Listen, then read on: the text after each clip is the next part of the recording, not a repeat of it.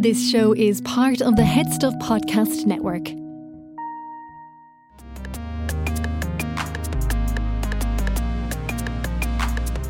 Hello and Happy New Year. Welcome back to twenty twenty-two and Mental Health Month on Basically. I'm your host, Stefanie Preissner, and with me in studio, I have our beloved guest, Doctor Harry Barry, who is going to answer some of your questions today and talk to us again about anxiety. Uh, Doctor Harry Barry, thank you yeah, so much for coming into the studio. It's great to have you here in studio this time and not yeah. on Zoom. Yeah, so again, asking people what topics they would like to discuss, and time and time again it comes up.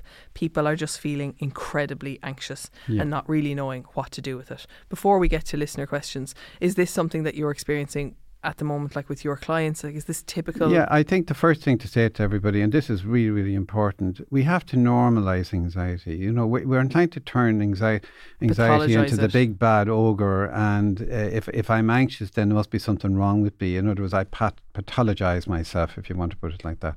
So the first thing is that anxiety is a normal. Uh, it's it's it's actually part of our evolutionary safety valve. Do you know what I mean? That we become anxious because anxiety was all about kind of tipping us off to watch for things. Do you know what I mean? That okay. might be a problem in our lives. So it's quite natural to be anxious. As I said to somebody uh, during the pandemic, if you weren't anxious during this pandemic, then there was something wrong with you. Yes, because there's because a, it, you know there was a genuine threat. There was a threat to our. to our health, to the health of our loved ones. There was a threat to our livelihoods, do you know what I mean? Yeah. There was a threat to our way of life, you know. Um, and the thing that nobody's talking about is what I call the abnormalization of this period. You know, this is an abnormal period. So one of the most important things for everybody out there to grab, it's the situation that's abnormal, not you. So if you're feeling stressed or you're feeling anxious uh, or you're even a bit down at times about, that's okay, do you know what I mean? So normalize it, do you know what I mean? Stop stop assuming there's something wrong with you. And is it just yeah. that other people are not displaying those symptoms outwardly, that everyone yes. is feeling it? Because it yes. is, it, you can feel like there's something wrong with you when you're scared to go into the shop and yep. you see people in there without masks. It yep. makes you feel like I'm Well, I, I think I think the, you know, let's be blunt about it, their, their uh, society is uh, grouped into the majority of people who are trying to obey the rules and wearing their masks and doing the right thing, and a small group of people who, for whatever their own reasons, uh, Uh, have chosen to say, to hell with it. So remember that um, the two great emotions that we, we, we, we, we, we talk about all the time when you're stressed, that uh, mo- a lot of the population will get a bit fearful or get anxious, and that would be the commonest emotion. Yeah. But the one that people don't recognize is frustration. Okay, so, so when... So, like, we can almost divide the population, to be quite blunt about it, and I think if everybody listening to be kind of thought about it, If if I said to you, what's your go-to emotion when something negative happens to you? And some people say, oh, I just get very anxious. I get, you know, I can feel my heart going fast or stomach in knots, or I worry and I worry and I can't sleep properly because I'm worrying. And the other one say, the other person will be saying, why the bloody hell is this going on? Do you Frustration know what I mean? You and know, anger. You know, this is ridiculous. Why are they stopping me going out for my pint? Why are they stopping yeah, yeah. me going to it? So their their response is frustration, and they're the more likely people to say, to hell with this, I'm not wearing a mask. I'm but sick of all this. But it's a valid and normal response too. But it's a, it's a response. Do you know what I mean? Yeah. So so identify how you you know f- how you feel react. about it is is a very useful thing to do. But you know, don't don't be bothered if you're anxious now. We we have to clearly distinguish then when anxiety goes a little step further than that. In yes. other words, when it's a, it's not the situation that's abnormal. And this is our first question yes, from yes, someone. Yes. Hi, Harry. Yeah. I'm wondering, at what point should one take their anxiety seriously and maybe seek help? Would you recommend seeing a G P first for a psychologist referral, or should you go to counselling and therapy first without a referral? Any tips for anxiety for a female in her early twenties? Early twenties. Well, the first thing is to... Um, I, this sounds very obvious, do you know what I mean? But the first thing is to identify what type of anxiety. Firstly, is it abnormal anxiety? Is it is it just routine? Do I just get anxious when, when it would be normal or acceptable? If, however, I'm finding I'm getting, you know, extremely anxious when it's not really appropriate, that's that's a sign that anxiety is starting to become a problem for me okay. or an issue for me. So the first key thing is to identify which type of anxiety. Now, that seems obvious. Uh, to me, yes, but to a huge number of people, they say, well, what do you mean? Well, there are actually three different kinds of anxiety. Okay, what are they? Um, and the first one is acute anxiety. And that's the person who's getting uh, acutely physical symptoms, primarily panic attacks or phobias. Do you know what I mean? Where yes. I become really physically anxious if I have to go into a shop or a crowd or a lift or a, a plane or whatever. Uh, that's that's acute anxiety. Now, that's an absolute entity in itself. And I can immediately, uh, uh, uh, people will say, yes, I can relate to that, or no, no, that doesn't relate to me. So immediately yeah. we've removed a third. Do you know what I yes, mean? Yes, okay. The second group are people who develop social anxiety. And uh, this is um, probably, if the figures are somewhere like about maybe eight percent of the population, do you know what I mean, will suffer from some form of social anxiety. And social anxiety is a totally different type of anxiety. This is where I don't normally get anxious. Uh, I don't normally worry about things. But the second you say to me, uh, uh, there's a bit of a do down in the in the pub tonight, or we're having a bit of a party, or I'm meeting a group of my friends down in the cafe, do you know what I mean? Even yeah. even at work sometimes. And suddenly I find I'm getting incredibly anxious. And the very thought of meeting these people starts to fill me with a sense of dread. And I begin to get all the same acute physical symptoms that I get in acute anxiety. But what what's happening in that type of anxiety is that uh, that I'm bothered when I meet these people, what will they think of me? Do you know what I mean? Okay. And we might go into that maybe later. Do you know what I mean? Yes. But it's it's it's really interesting thing to ask, you know, how are you like in social situations, or what are you like if you have to present something socially, you know, into a group of people? Yes. Like, and people will say, or... that's me.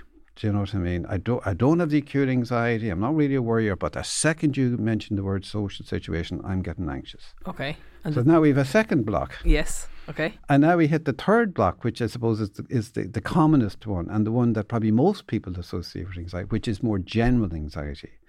And general anxiety is where I'm just a, just a worrier. I spend yeah. all my life filled with this sense of something terrible is going to happen. I'm worrying all the time about will that happen, will that happen, will that happen. I'm worried about my health. I'm worried about the health of my family. I might be worried about my job. I might be I might be worried about, you know, I just maybe, uh, I love the old term, uh, Mister Worry. Anyone who has a chance to read the Mister Worry book or the, the Mister books for Mister your children, Red, yeah. uh, Mister Worry is wonderful because he gets to the last page and he's gone through all his worries. And, and and along comes his friend who says, and he finds him there, sitting there looking very despondent. And he says, well, what's the problem? He says, uh, because now I've nothing to worry, worry about. about. And in some senses, that's kind of what general anxiety is. But it's it's also associated with this great sense of foreboding. Um, and it's it's this catastrophizing all the time and this terrible sense of um, tiredness and fatigue and not sleeping and grinding my teeth. So a lot of, you know, they're produced by, because when I get cr- uh, persistently anxious, um, I start to pump out too much cortisol, and then that in turn affects my sleep, which and gives me teeth grinding, and I get irritable bowel, and I can't concentrate properly, and I'm Um, my cognition goes down a little bit, and I feel a bit flat at times. You know, so general anxiety it, it very much affects women, about two to one, um, and a lot of women, unfortunately, uh, Stefanie, are inclined to use alcohol to cope with it. Do you know what I mean? Yes, they, they, yeah. So their their coping mechanism may be the extra glass of wine. Do you know what I mean? Et cetera, et cetera. So. I think it's very useful for everybody to identify which type of thing, because whatever you do, you know, the answer to, to, to that uh, to that uh, lady there who's asking me that question is um, you have to identify first which type are you talking about, you know. Yeah. Uh, for, if it's, for example, acute anxiety, um, well, then that's really very, very quickly sorted out. To be honest, really, you could read some of my books, look at my videos, and you'll yeah. probably sort it out yourself.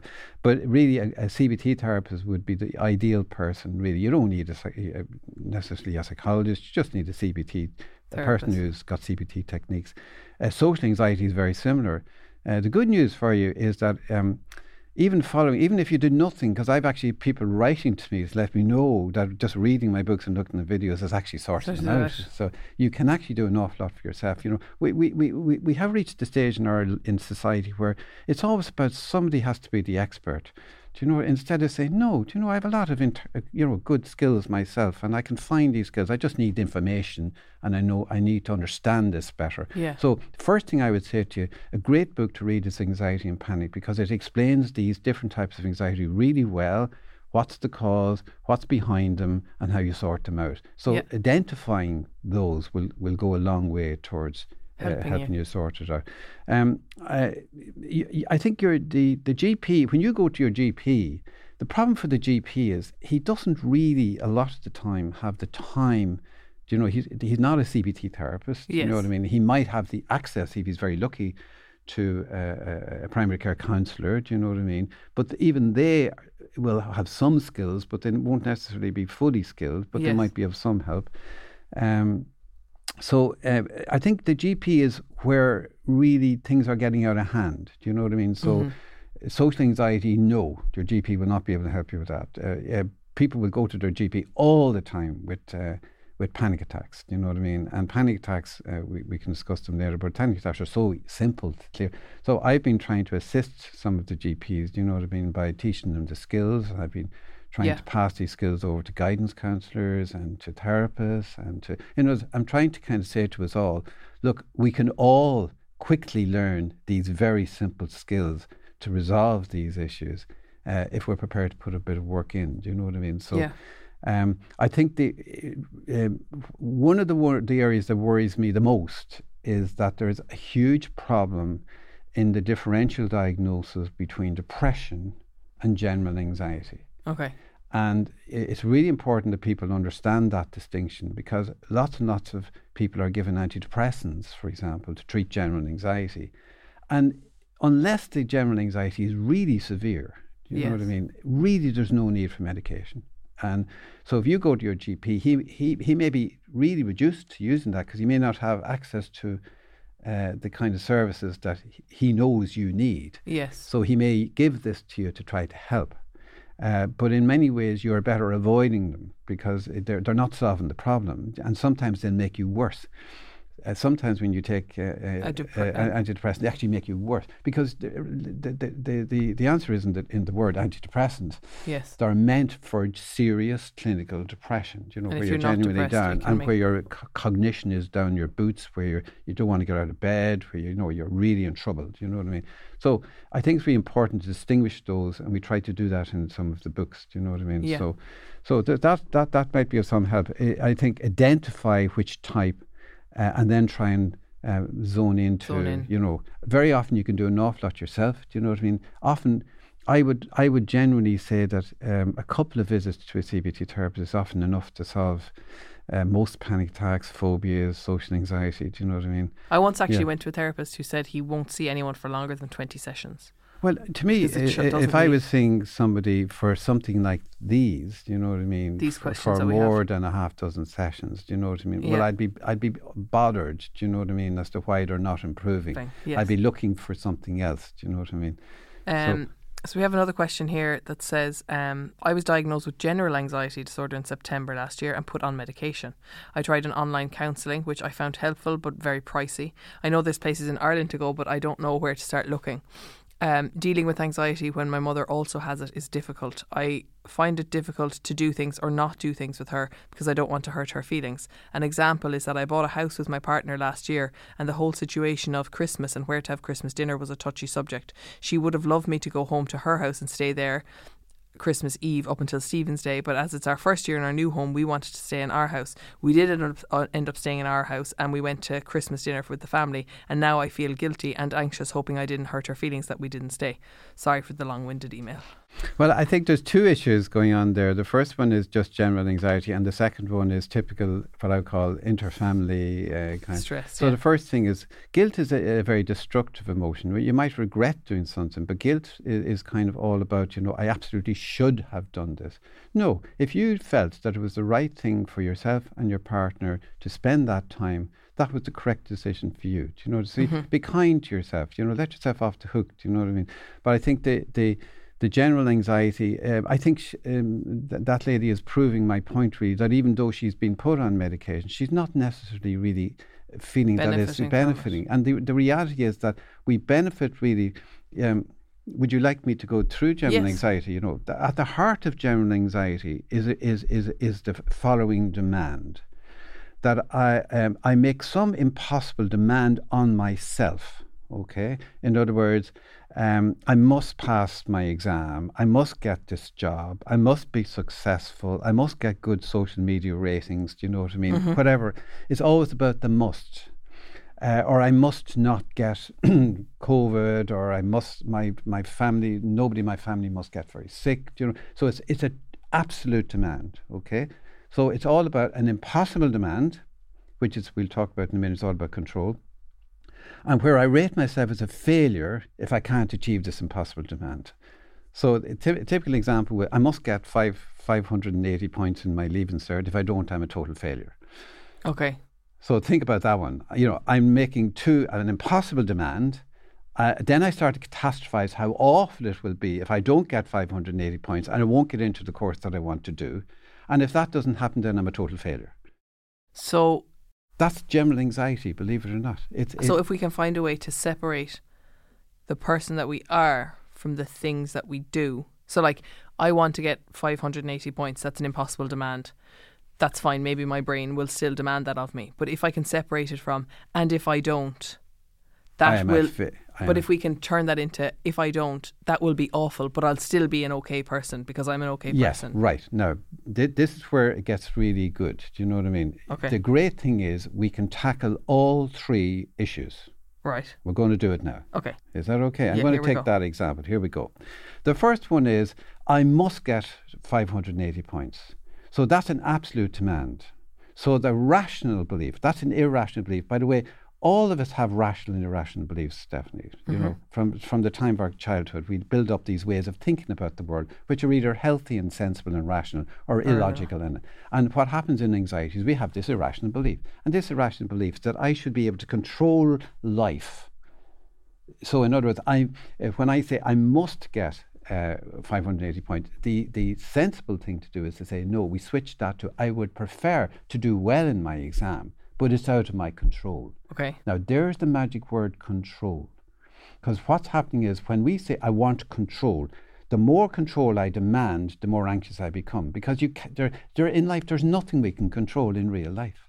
And control is equal looking for one hundred percent certainty, order, security, and perfection. Certainty, order, security, and perfection. So what I'm really looking for in the majority of cases in my experience is one hundred percent certainty. So I want absolute certainty that something does or doesn't happen. So I, I explain. But is that to unreasonable to want? I've, no, because it's impossible. If you you tell me, apart from death and taxes, anything else, that's one hundred percent certain. I know, but... We can be reasonably certain, but can we be one hundred percent certain? Can you be one hundred percent certain I get here today? I mean, yes. I mean, like... No. Obviously, I could... Th- there could have been a meteor. Be, you, you could, could have be, crashed no, the car. No, you could be reasonably certain I could have been sick this morning. I could... My car mightn't have started. I mightn't have been able to find... But I place. have to do an awful lot of work to be like, okay, he will. Because otherwise, I am the t- type of person who would yes, lie but, in bed last yes, night being like, suppo- what if he... Suppose, on the other hand, you were to say, I would prefer if I w- this man turned up today. But you see, it, it, it, this is where we have to get into the heart of anxiety, because anxiety is about, how do I adapt when things don't go my way? So here's a great exercise. Very badly. Here's a great exercise for, for, for anybody out there who struggles with anxiety. If you have children, it, even better, it, it, because if you're, it, the first mistake the parents make is to try to hide their anxiety from their children. Instead of saying, no, you, you, you normalize the anxiety for the kids. You say, I get anxious. So now you're going to do a, Uh, I'm, I, um, I've been asked to do this following exercise to help me to deal with my anxiety. So what I'm trying to teach the person is how to deal with uncertainty. Okay? So I get them to list off ten things they love doing every day. They might like doing yoga, it might be reading a book, it might be listening to a particular kind of music, doing a certain kind of cooking, uh, going for a walk, going out with my partner, do you know what I mean? Whatever, yep. You know, ten things you really like doing. Uh, I particularly love bringing in Netflix and, and sports programs and T V programs and all the rest. Okay, so you have to list off ten items. And this is where the fun begins. Go on. So you have to find a coin. On one side of the coin is heads and the other side of the coin is tails. So every solitary episode of everything I want to watch on Netflix, each day, I have to toss a coin. Heads, I can watch it. Tails, I miss it. And I can't watch it and repeat. Okay. Heads, I want to go for a walk. Uh, so, uh, heads, I can walk as fast as I like. Tails, I have to walk like a snail. Heads, I can cook something I hate or something I love. Tails, I have to cook something I hate and eat it. So in other words, there's a there's a, a negative if it comes up tails. Yes, okay. So I suppose we, um, I, I want to go out with my partner. We both get ready. We've everything organised. Really looking forward to the night. We get to the door. You have to toss a coin. Heads, I can go. Tails, I can't. Okay. Now, the secret to this, of course, is how do I adapt when when it doesn't go my way? Because what this exercise is all about is teaching you that this is life is like the toss of the coin. Sometimes it's going to go your way, and a lot of the time it's not going to go your way. But the, the reason why this exercise is so good, because what I've done is I've messed up your everyday life. Because yeah. the problem we have is that we think that we have total control of our everyday life. We know what time we get up in the morning, what we'll have for breakfast, um, you know, what you know, what movies we'll go to, what books we'll read, what music we'll read. But it's an illusion. It's an illusion. So, uh, so what I do is I blow up your sense of control for four weeks. You have okay. to do this for four weeks. How I pick out the people with frustration, by the way, they won't last a week. Oh, they just won't do it? They would, after a week, they say, I get it now, I get it now. And they come back to me and I said, how, how long did I ask you to do it for? And you say, four weeks. Well, what was the reason that you really stopped? Because I didn't like it. Okay. So there the nobody pe- likes mess. If I did this to your life, it would mess up your life to a level. I don't think I'd cope with it at all. You'd be screaming at the end of it. But what would it do? What would it teach you about certainty? It would teach I, me what I already know, which is that nothing is certain. No, it would teach me how to cope with uncertainty. How would it teach me you how see, to cope? You see, you cognitively, Stefanie, understand the idea of uncertainty.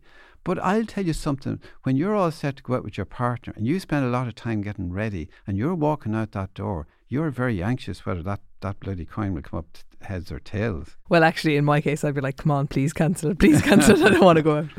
Um, no, do, do, do you know what I mean? So this but, helps to yeah. teach you to adapt. Adapt. So the trick to anxiety, for people with general anxiety, they have to learn how to adapt. Okay, that's rule number one. Yeah. Okay. Second part is they have to stop catastrophizing. Okay. And catastrophizing is all about the worst case scenario. So ninety percent of what we worry about never happens. However, we can spend ninety percent of our life exhausted, do you know what I mean, from worrying about things that are never going to occur at all. So uh, we use a, a, an idea called the spilled milk exercise. So what this means is if I asked you, what do you visualize when you visualize spilled milk? You would probably say a puddle or a mess. Yeah. But suppose I told you you tipped over at the last and there was the tiniest drop of, of, of, of, of milk on the table. Is that spilt milk? Yes, it is. So what we do in our emotional mind, our emotional mind is much stronger than our rational mind. That's Worst the case. problem. So we always visualize the drop is a puddle. The drop is a puddle. So for tr- for about four to eight weeks, I get a person to carry a diary, and every time they catastrophize about something, they have to write it in, and then later that day, they have to go after the evidence on paper. The reason we do it on paper because we take it out of your emotional mind and now put it in your rational mind. So it might be, you know, this is going to happen. Well, where's your evidence that that's going to happen? Yeah. So is it a drop or a puddle? And then th- you, what we do is, is normally a cascade. Let's take an example. You get a phone call to say that your best friend has breast cancer. And you suddenly start to say, oh, God, you know, um, and I start examining my breast. Oh, God, what would happen if I developed breast cancer? And am I sure? Yeah, maybe I need to go for, to the doctor to have a test, a check and all. And no matter what anyone says to you, no, no, but I, I want absolute certainty that I don't develop breast cancer.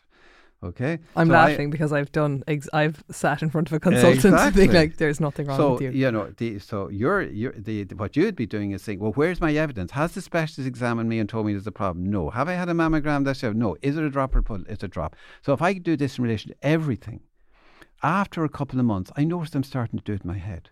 Okay. Okay. So that's step two. Step three is stop rating myself because you're you're totally correct. Uh, when you said that I'm a failure, do you know what I mean? So the biggest thing is self-acceptance. Uh, the the real secret for people with anxiety is to learn to accept themselves. What we actually do is play the rating game. And the rating game is if I asked you, what do you, where do you rate yourself as a person between one and one hundred? And you gave yourself a rating. Yeah. And then I said, well, uh, let everybody else listening to this, do that exercise. Just rate yourself as a person between one and one hundred. One means you're crap and one hundred means you're fantastic. Yeah. Now, where do you think other people rate you? Give yourself a rating then. And then I ask a few questions, okay? You're diagnosed with depression and put on medication and all your friends learn about it. Mm-hmm. Where would you rate yourself then, or where would other people rate you? Somebody says to you that you're a terrible broadcaster.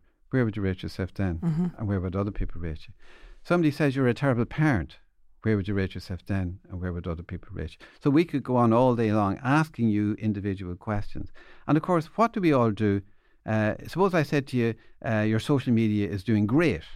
Where would you rate yourself then? And yeah. where would other people rate you? And what we actually do is, in real life, all of us play this rating game where we go up and down this bloody scale. Uh, and uh, I'm, I'm either feeling terrible about myself or I'm fantastic. Yeah. And of course, uh, it, the exercise is actually is actually a, a, a false exercise, because in real life, can we rate a human being at all?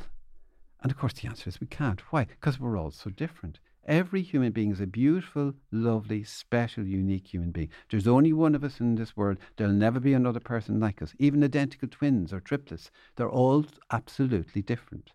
So I, I teach people that if they learn unconditional self-acceptance, which they learn to be comfortable with themselves, accept themselves, but take responsibility for their behavior or actions. Mm-hmm. So we can rate. What we can rate is uh, our skills, our actions, Or, or whether we're good or bad at something, do you know what I mean? So if somebody says to you, you're a fantastic parent, you say, okay, my parenting skills are okay, thank you. Do you know what I mean? Or yes, if somebody says, but that doesn't reflect doesn't, who I am as a mean, person. Uh, that I'm. If, if somebody says your parenting skills are terrible, so no, if you want to have a chat about my parenting skills, we can have a chat about my parenting skills, but I'm sorry, I'm off limits. Yes, so as okay. one uh, lady beautifully put for me, she drew a circle, and in the circle she drew a central point. And it, she looked at the point and she said, that's me, that's inviolate, that's not up for discussion. But everything else in the circle about me can be can be discussed. Okay. So that's what we need to do. So I can't be a failure as a person, by the way, because that's the biggest single problem in Ireland today. All our young people can't handle failure. So what they're doing is they're saying, if I fail at something, then I am a failure. No, you're and not. And if I'm successful at, at something, I mm. am a success.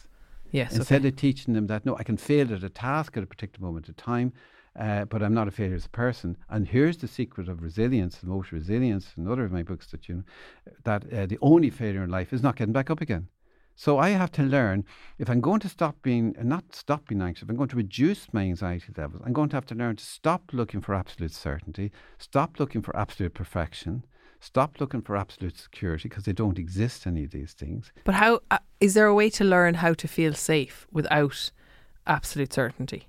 Yes, I because I, it, it's a bit like saying um, if I get up in the morning and I walk out onto the street, technically anything can happen to us. So it's learning to accept that reality. So uh, in life, there is always a percentage chance that something will or won't happen. And we must learn to live with that percentage. Chance. But that, tolerating that uncertainty is the work, like for me, and I'm, listeners are different, but to be like, okay. Well, I, I'll give you a choice, uh, Stefanie. You can be miserable for the rest of your life or work on this, do you know what I mean, by doing things like the coin exercise yeah. and, and keep challenging myself over and over and over again till I learn to live uh, with, with the uncertainty. uncertainty. Taking a break from the episode to bring you an ad, because this podcast is only possible because of our sponsor. Supporting our sponsor supports the podcast, and let me tell you about who they are. Rockwell's financial planning service is designed for anyone who feels as if they kind of need to just put a shape on their finances. I don't know if you're like me, you kind of feel like, oh, my finances are all over the place, I need to kind of start adulting. This is the service for you. Whether you're like a senior executive in a multinational company or a small business owner or just a young couple looking to get a head start in your financial planning, a single person who wants to make plans for their future. So they consider themselves financial doers rather than financial planners, which I really like because it's active. It's not just like um, namby-pamby sort of making a plan. Doesn't matter where you are in the country, they're happy to help you in person or over Zoom. Pensions and investments are really important, but they're absolutely useless without knowing why you're using them and what you're using them for. They are in the outcomes business. They are in the business of results. So it's not just about the plan, it's about the action. So they use this like award-winning investment advice to help their clients achieve their goals. And they have a special offer for you listening right now, for Basically listeners. If you go to rockwellfinancial.ie forward slash basically, you can book a complimentary financial planning session today. You'll get a cash flow model which outlines any gaps in your finances, and they'll give you the first steps to achieving your specific goals. I highly recommend Rockwell, and I think as a Basically listener, you should definitely check it out. It's free. It's going to put you on the right path to getting your finances in order. That's it. Go to rockwellfinancial.ie forward slash basically. While I have your attention, I just wanted to drop in to tell you about the merch that we have for sale. I hate feeling like I'm a salesman, but we do have merch, which is basically um, notebooks and basically pens, which you can buy through the website. And if you are a Head Stuff Plus member, you get a free notebook with the pen. Uh, also, speaking of members, if you like the podcast and you want to support it, it's five euro a month. And for that, you get extra bonus episodes from my podcast, but also all of the podcasts across the Head Stuff network. And that money goes towards paying the production team, paying for the venue, paying me, paying for the lighting and electricity, and all that goes into making this podcast um, free for people. So yeah, it's five euro a month, and I would be very grateful if you would support the podcast. You can go to headstuffpodcast.com forward slash register, and it's five euro a month, or if you want to give more, you can, but that's the that's the basic fee. The Head Stuff Podcast Network is a hub for the creative and the curious. And if you become a member of Head Stuff Plus, you will be supporting your favourite podcasters do what they do best. You'll also get access to exclusives, bonus material, and discounts on merchandise from every show on the network. There are plenty of shows to start listening to right now, including Double Love, Basically with Stefanie Preissner, and Dubland with P J Gallagher and Suzanne Kane, as well as a whole host of new shows. Audio dramas from the Bootsy Boys and Their Only Stories, to your favourite film classics with the Cinestream Club, or all your questions answered by the Agony Rants team of comedian Garrod Farley and Irish national treasure Niamh Kavanagh. Find all these shows and more on the Head Stuff Podcast Network, wherever you're listening right now, or become a Head Stuff Plus member at head stuff podcasts dot com.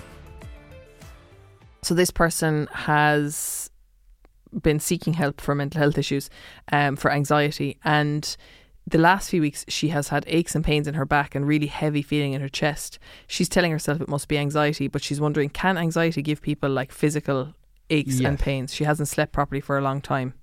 Um, yes, I I, I, I, I, I think absolutely that, uh, remember the brain and the body are int- intimately connected. Yes. So uh, parts of the brain which are which are involved in anxiety, yes, of course, will will end up uh, triggering, do you know what I mean, other physical symptoms. And the typical one is if I pump out cortisol, I don't sleep properly, I get teeth grinding, do you know, I may get irritable bowel, I may get muscle pains.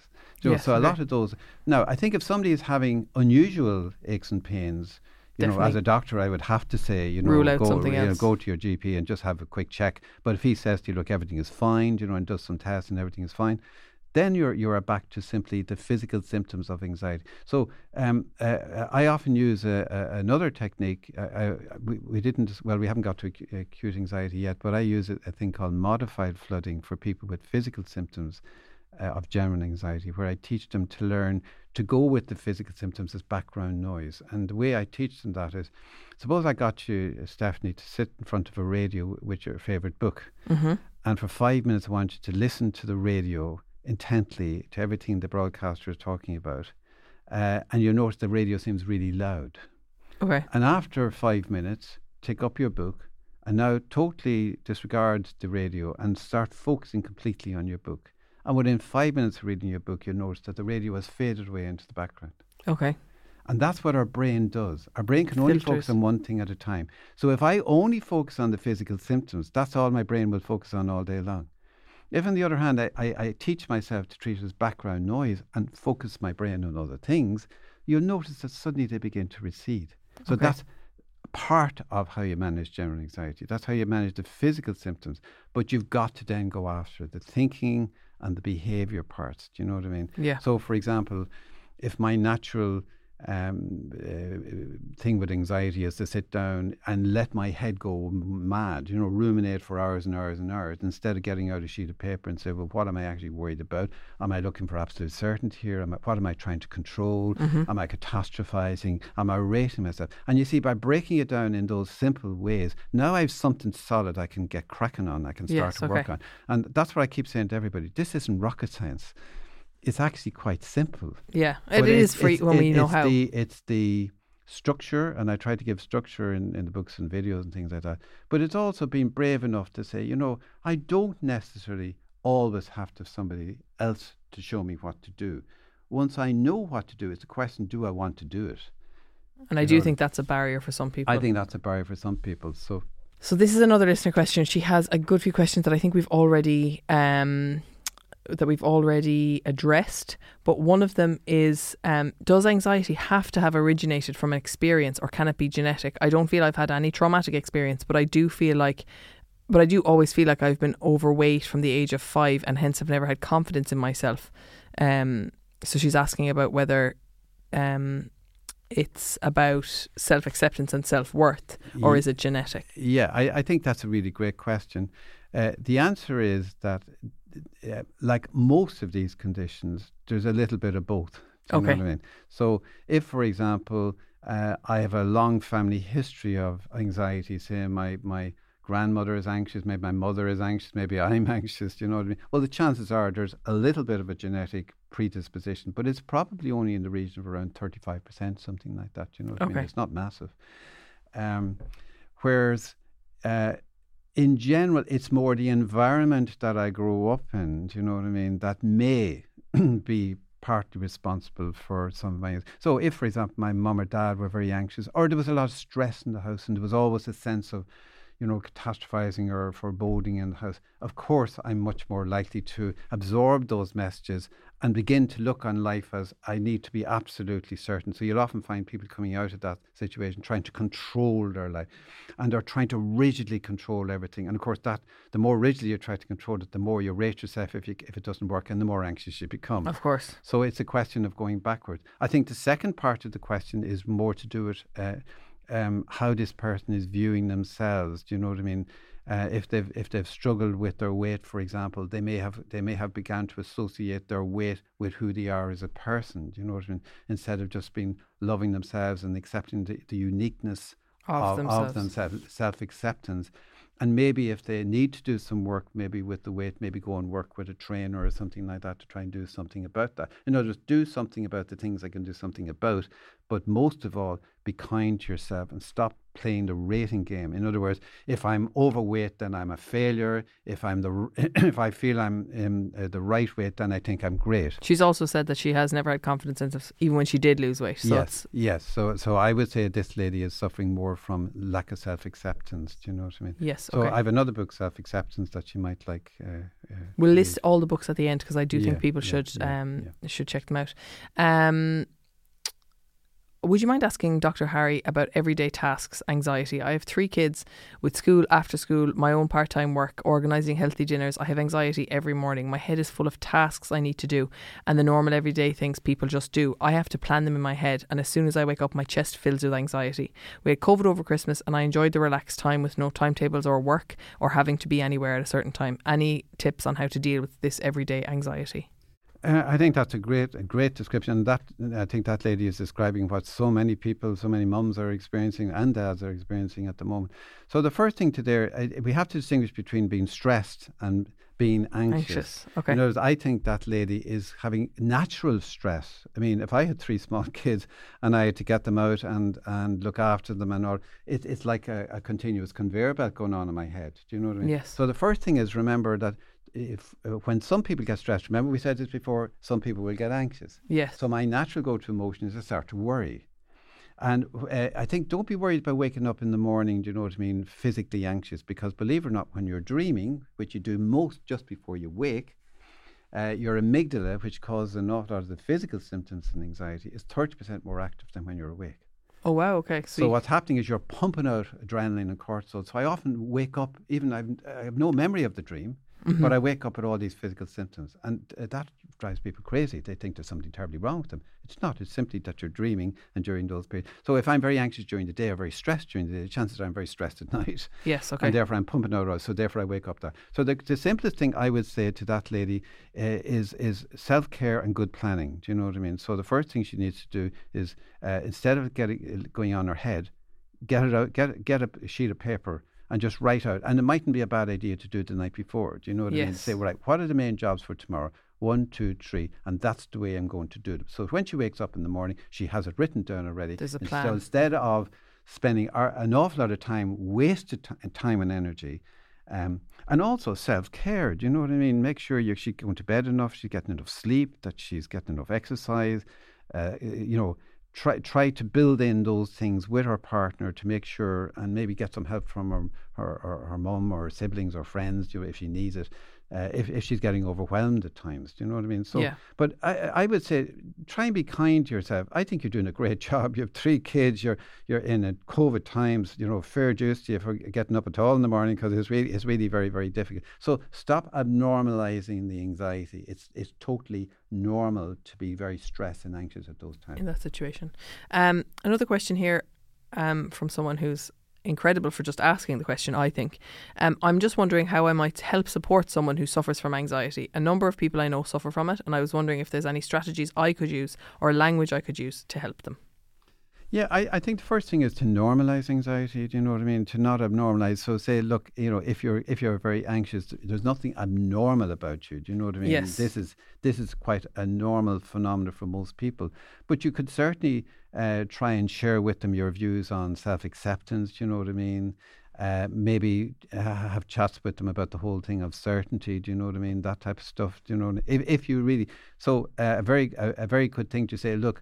Uh, I, I, I've come across this exercise to stop me looking for absolute control. Would you like to do it with me? Mm-hmm. And the two of us will do it together. together. Yeah. So we'll both suffer for the four weeks. For the four weeks. Now, that's, if you suffer with the person for four weeks, they'll never forget that.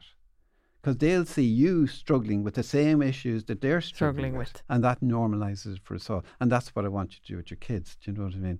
Get the kids to toss the coin. So they love watching you suffer.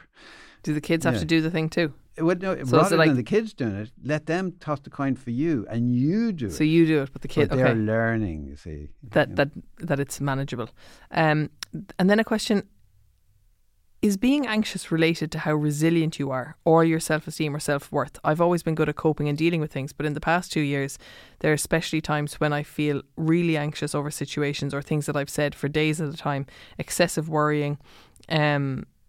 Yeah, so she's just asking. I, I would say for there's two issues here, resilience and um, like before this pandemic, this girl sounds to me as if she wasn't particularly anxious.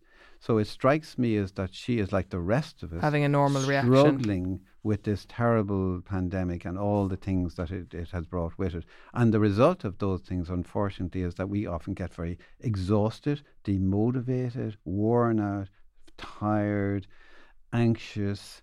And then we think there's something wrong with us.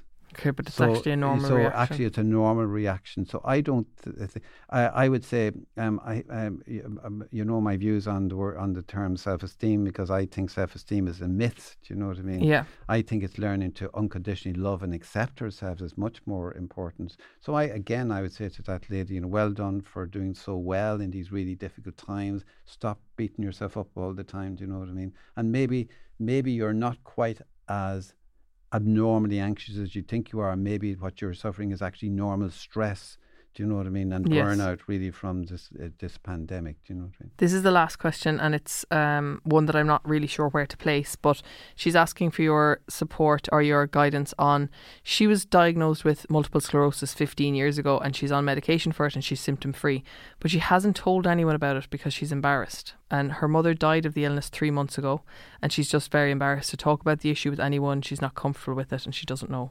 Well, yeah, I, I think this this is moving really more to the level of of self-acceptance again. Yes, you know? Okay. So uh, when we're embarrassed by something or we're ashamed by something, and that this happens in social anxiety, we haven't really talked about social anxiety or, or, or, or acute anxiety here.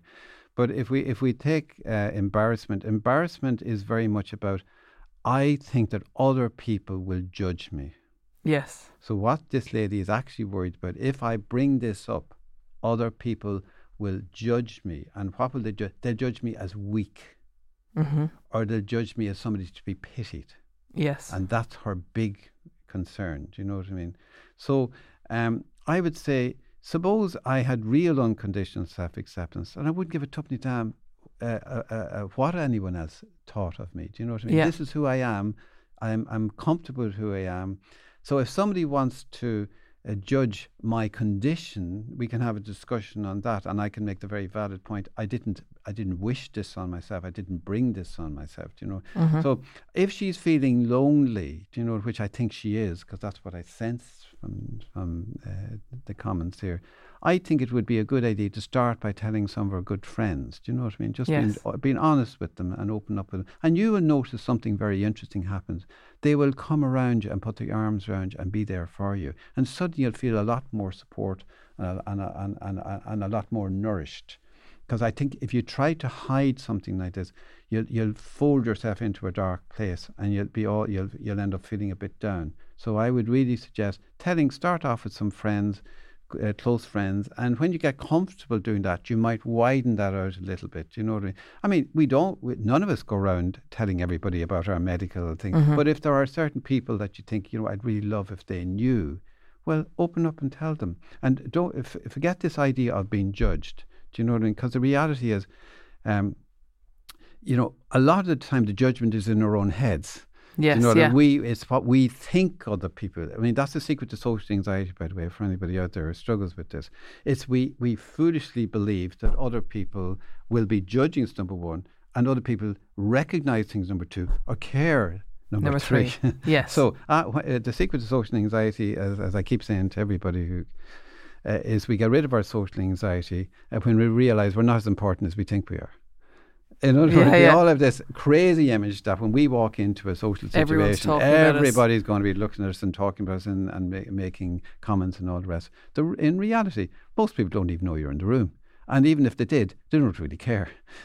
So when, when people in, in social situations begin to understand that better, they lose an, off, an awful lot of their, uh, their, their social anxiety.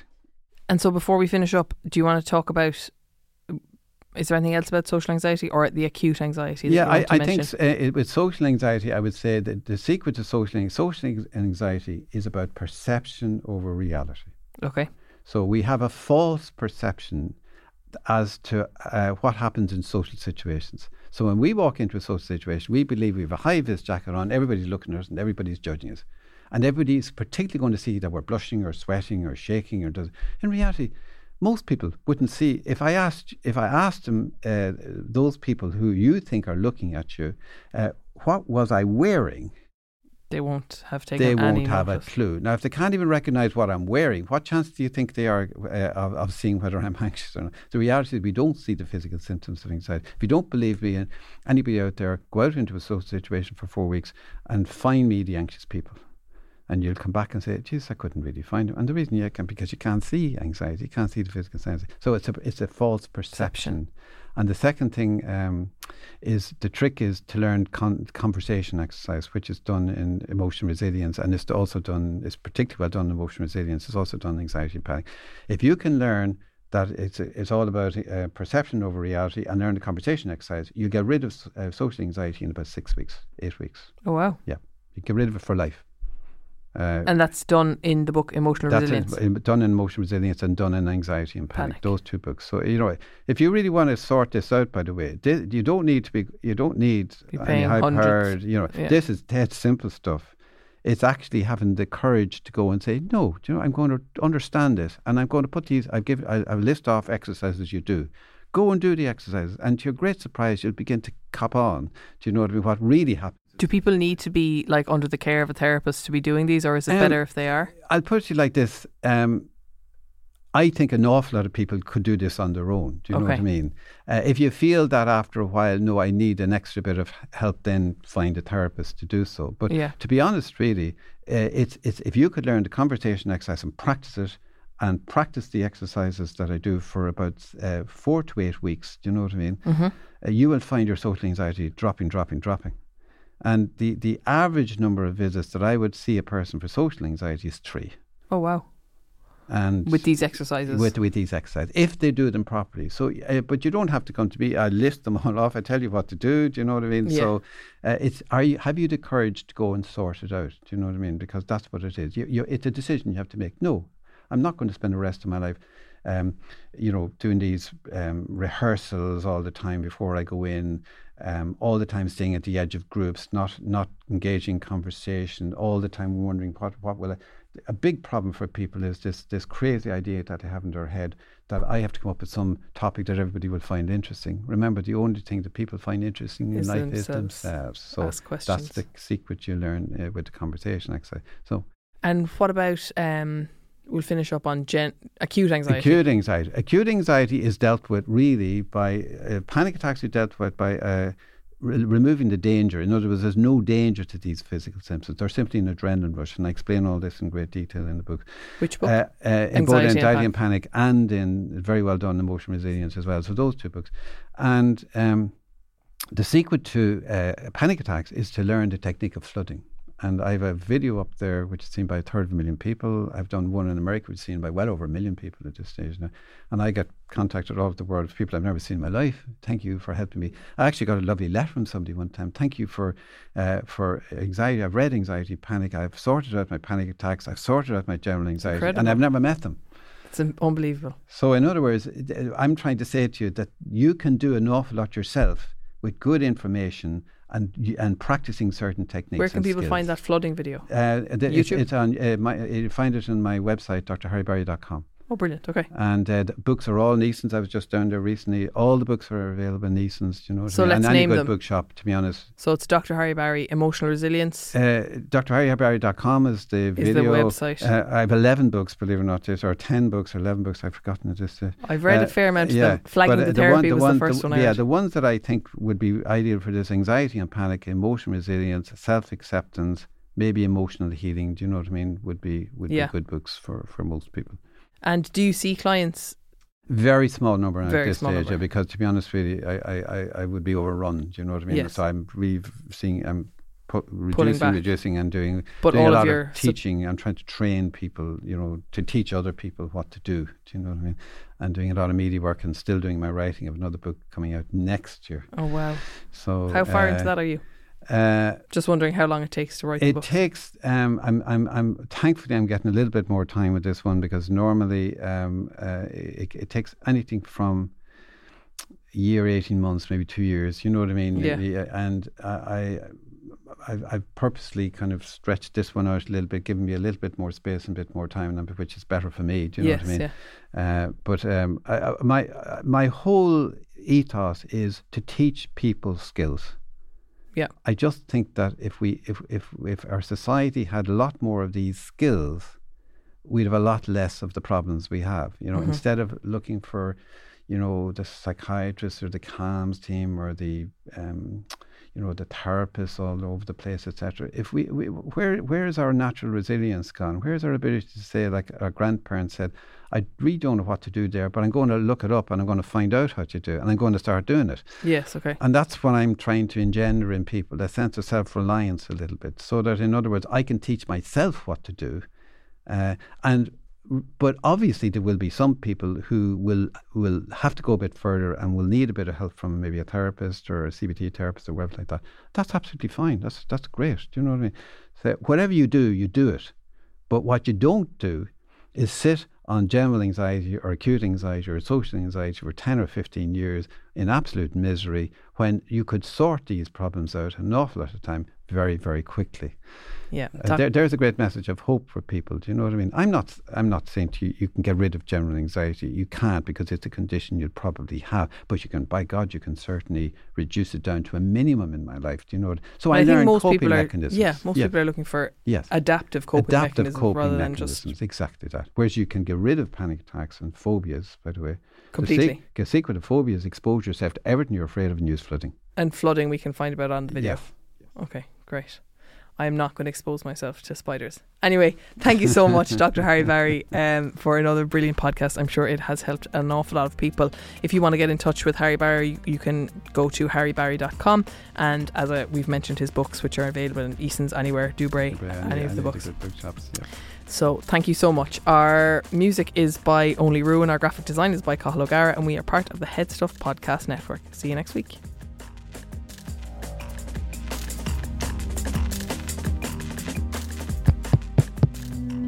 This show is part of the Head Stuff Podcast Network, a hub for the creative and the curious. Shows are produced in association with Head Stuff and the Podcast Studios Dublin.